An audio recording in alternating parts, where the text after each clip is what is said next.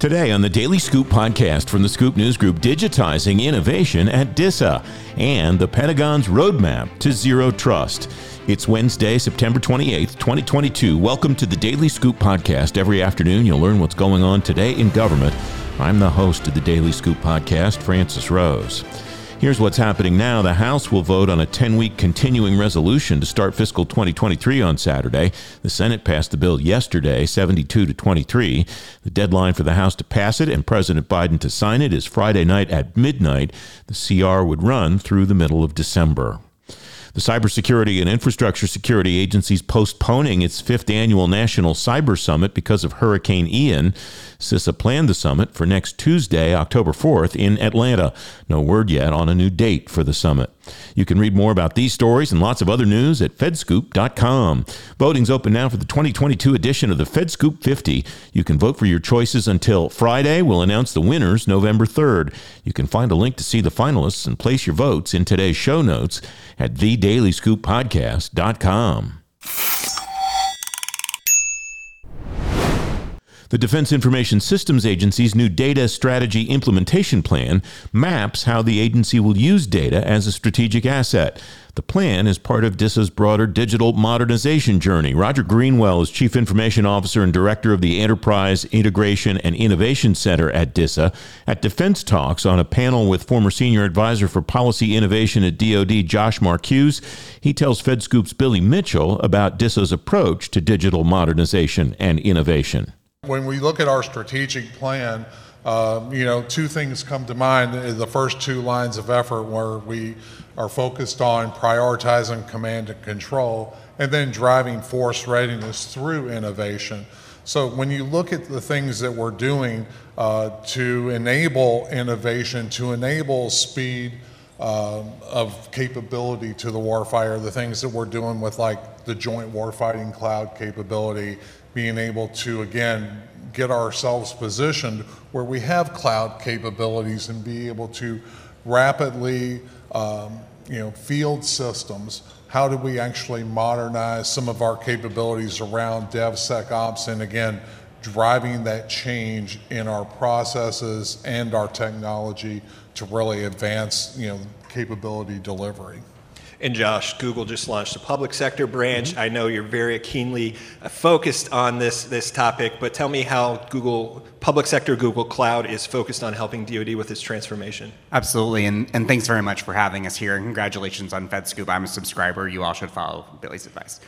Um, you know, we approach this from a mission outcome first approach. And I think, you know, there's lots of incredible companies in the room, and many of us are obsessed with our technology, and we're really proud of it. But when you begin the conversation with a focus on what is our technology, what are its features, you aren't focused on the warfighter, you aren't focused on the mission outcome. So we're thinking about moving from a product market fit orientation to a product mission fit orientation. Start with the mission, the outcome, the user, the warfighter, the need, and then work backwards from that and say, how do we bring the magic of Google engineering to solve that mission problem? And, uh, and the last piece I would say is, you know, digital transformation uh, is about organizational transformation. It's about changing behavior. It's about organizational psychology as much as it is about incredible engineering. So we also think about what is the culture that we want to export and blend with all the values of the military with the way Google thinks about solving problems in the consumer world and really bring the consumer experience to the mission of government. That's great. A lot of the digital transformation conversation is these days, especially the last year in the DoD, revolves around AI and ML. It's a big topic. It's it's uh, it's one that's hard to wrap your arms around because there's so many moving pieces. But um, with all the ambitious uh, takes in, places that the DoD wants to go with AI and ML. I'm, I'm curious, how can the department take the next step so that it's widely, effectively, and ethically used? Uh, is this something that you're focused on at DISA, Roger? Absolutely. So, just back in October, we went through a, a reorganization and actually established our first uh, chief data officer. So, to actually formalize uh, data as one of our key lines of effort as well, leveraging data as the center of gravity. As we look at, you know, one of DISA's key roles in cyber defense and cyber security, the, the mountains of data that we are sensing from all of our variety of capabilities, whether it's capabilities in the cloud, capabilities on-prem, uh, et cetera, bringing all that data together to be able to harmonize it and be able to, you know, drive uh, detection and action. Uh, data is just central to what we're doing, and we can't do it without AI and machine learning. Uh, we have to evolve, and that's again part of what we're trying to do with driving capabilities that ultimately enable us to rapidly adopt change with AI and ML. And obviously, AI and ML are, are, are, part of Google's identity. What are you thinking about when you're serving the military and the Department of Defense in, in this journey? That's great. So, in an earlier panel, Winston said something great about JADC2, which he said it's a concept, not a system. And I think it's a really important analogy that applies to AI as well. Artificial intelligence is a theory and a concept, it's a branch of computer science Machine learning is using math and software to solve problems.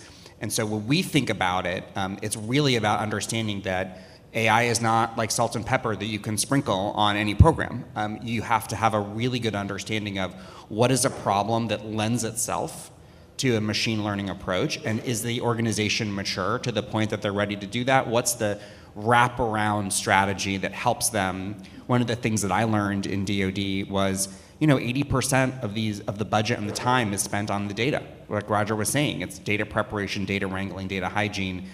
Not all problems can be solved with AI. So we look for where is there a data set and a mission outcome where we can use mature techniques that are secure and proven to use that data to achieve a result that a warfighter needs. And it's not a problem. And one of the things about AI is, you know, very rarely does it escape the lab you know, we start from the business end of like where have we seen the business outcomes driven by using machine learning, and then apply it in a way where we have a very high degree of confidence in in the results, so that it again is secure. Because as Roger said, you know, there's a lot of DoD missions where we want to make sure we have a high degree of confidence in the models and the security and the data and how it's handled and how it's accessed. And so we think about that from a, a, a, standpoint that is really centered in ethics, safety, and reliability. And I think that's what makes DoD and Google great partners.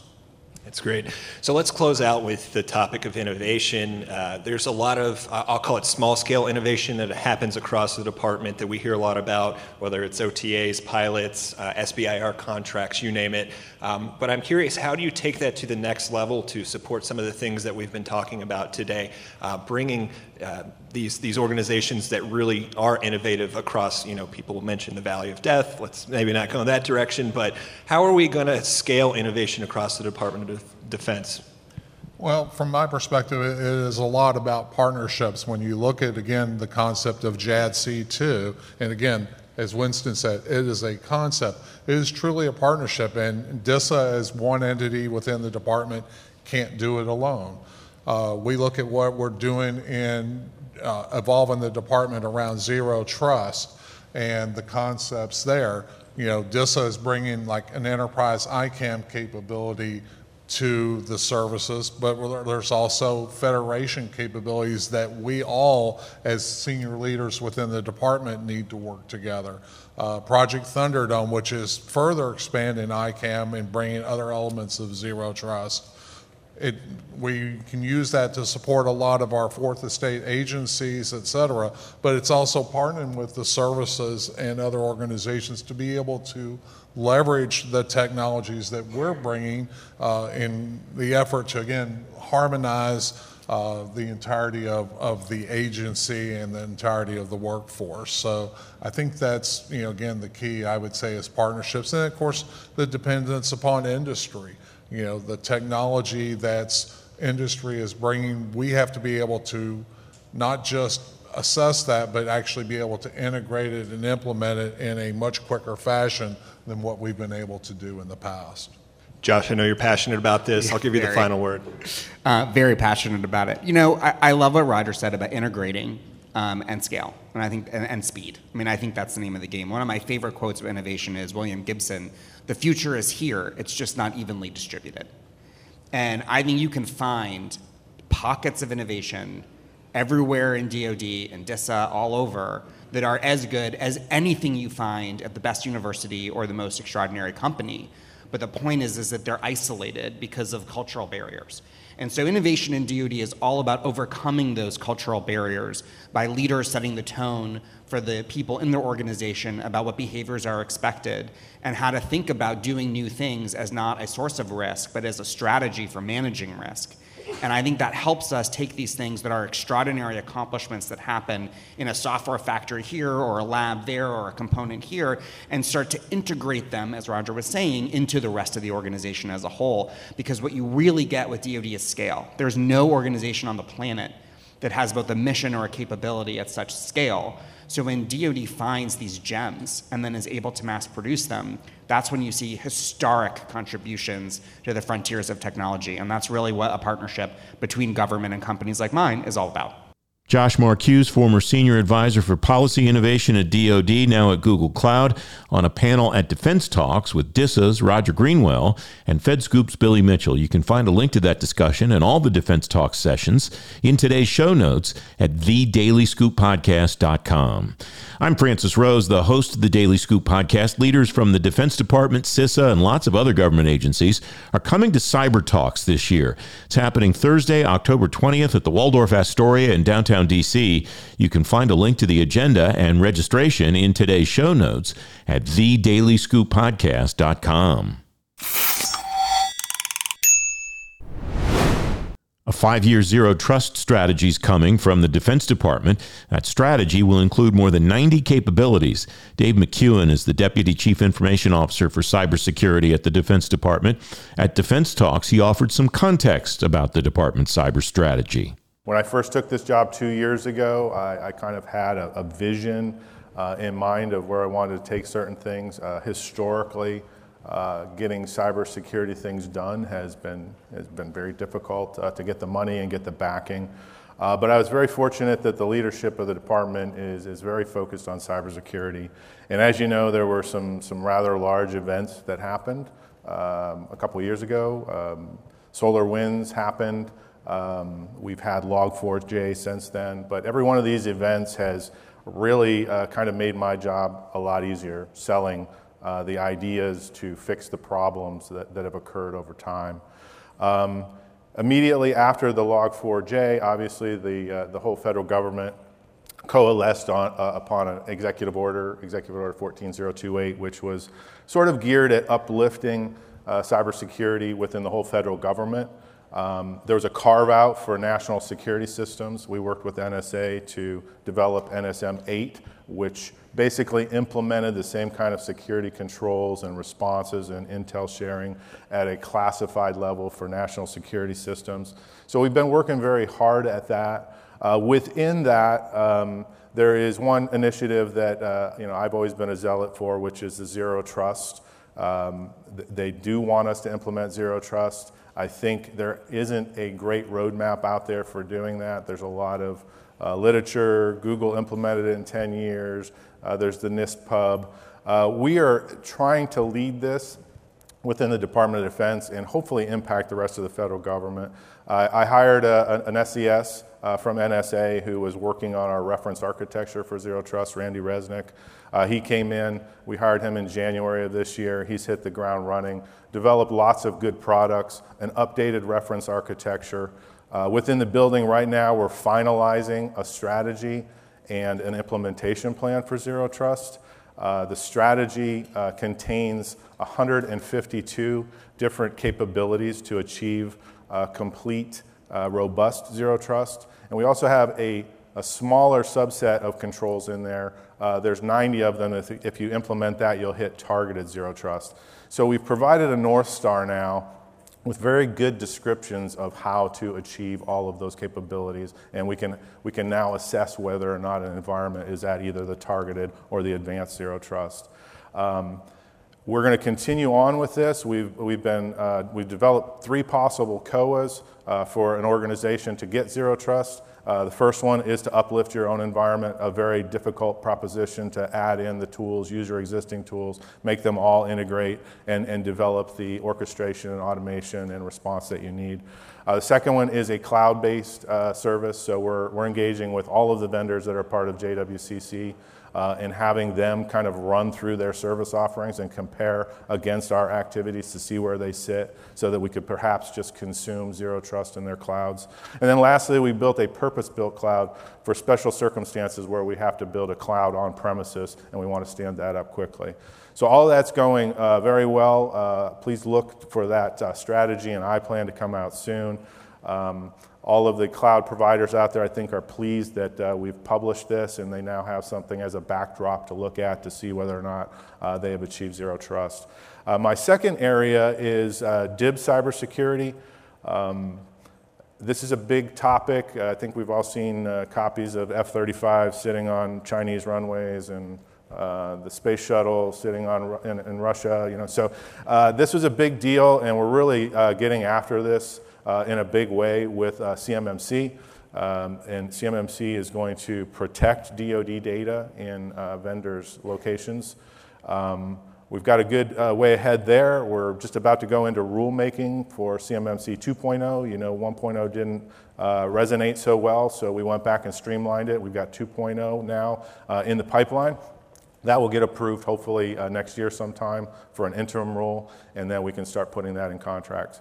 Uh, we're still hearing cries from um, industry, small, medium-sized businesses that maybe that's too onerous to uplift your environment. We have a plethora of cybersecurity tools and, and services that we can offer uh, to DIB partners, uh, as well as we are again teaming with cloud providers to see what sort of secure environments they can provide uh, that industry can just consume in order to protect DoD information. So lots of good things going on there. Miss Stacy Bostjanick uh, joined our team earlier this year. I am about to realign all things DIB cybersecurity under Stacy. We had a lot of other things going on. We, we orchestrated with DC3, with the NSA uh, Cybersecurity Collaboration Center a lot. So Stacy's going to take that whole thing and, and be in charge of all of our DIB cybersecurity efforts going forward. And then lastly, uh, we're partnering a lot with ANS, uh, NSA, and uh, the, the principal cyber advisor and Joint Staff J6 on getting after our technical debt in our weapon systems and critical infrastructure. Um, this is the one area of, of, all I've talked about today that we really haven't suffered a uh, impactful cybersecurity breach yet but the technical debt that's there, certainly we could. So we've, we've developed a way forward where we identify all the high priority items in order to do our top priority missions in the DoD. Uh, NSA is doing assessments of those from a cybersecurity perspective, and we're working with the services and agencies to uplift uh, those environments so that they are cyber secure. So that's a big effort. Uh, we've been working on that for a couple of years now. Uh, we've got a really good process and really good teamwork going on now. We're, we're getting through about 10, 12 systems a year, uh, and we're focusing on those in a priority order. So uh, those are the top things that we're working on. Um, again, leadership in the Department of Defense uh, believes in cybersecurity, and uh, we, we appreciate the partnership uh, from industry and, all these things and, and helping us move forward in the realm of cybersecurity. And thank you for your time today. Dave McKeown, the Deputy Chief Information Officer for Cybersecurity at the Pentagon at Defense Talks. You can find a link to the video of that conversation and all the Defense Talks discussions in today's show notes at thedailyScoopPodcast.com. The Daily Scoop Podcast is available on all the podcast platforms. If you don't want to miss a show, you can subscribe and get the show every weekday on Apple Podcasts, Google Podcasts, or wherever else you get your shows, and on any device you get your shows. And if you really like the Daily Scoop podcast, leave us a five star rating and a review. It will help more people find the show. The Daily Scoop podcast is a production of the Scoop News Group in Washington, D.C. James Mahoney and Carlin Fisher helped me put the show together, and the entire Scoop News Group team contributes. The Daily Scoop podcast is back tomorrow. Until then, I'm Francis Rose. Thanks for listening.